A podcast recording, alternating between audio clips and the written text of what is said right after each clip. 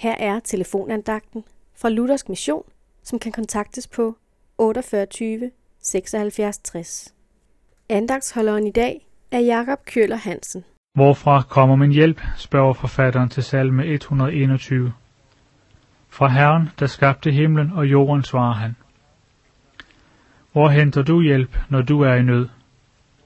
For vi har vist alle prøvet at komme i en eller anden slags nød. I mange situationer kan andre mennesker hjælpe os, og i de situationer er vi afhængige af dem. Men vi kan også nemt komme ud for noget, hvor selv andre mennesker ikke kan hjælpe os. Gud kan hjælpe os i al slags nød, og vi har altid lov til at klage vor nød for ham. Han siger, kast al jeres bekymring på mig, for jeg har omsorg for jer.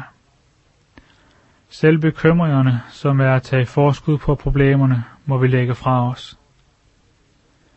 At hente hjælp fra Herren har jeg selv ofte gjort brug af. Jeg har erfaret, at det aldrig er forgæves. Men jeg har også oplevet, at Jesus gav en anden hjælp, end den jeg havde regnet med. Og først senere indså jeg, at Jesu hjælp var bedre end min egen løsning. Herren, der skabte himlen og jorden, han, der skabte dig og mig, skulle han ikke nok vide, hvad vi har mest brug for? Jo, sandelig. Og adgangen til ham, de foldede hænder, er altid åben. Han ønsker, at vi deler alt med ham. Amen.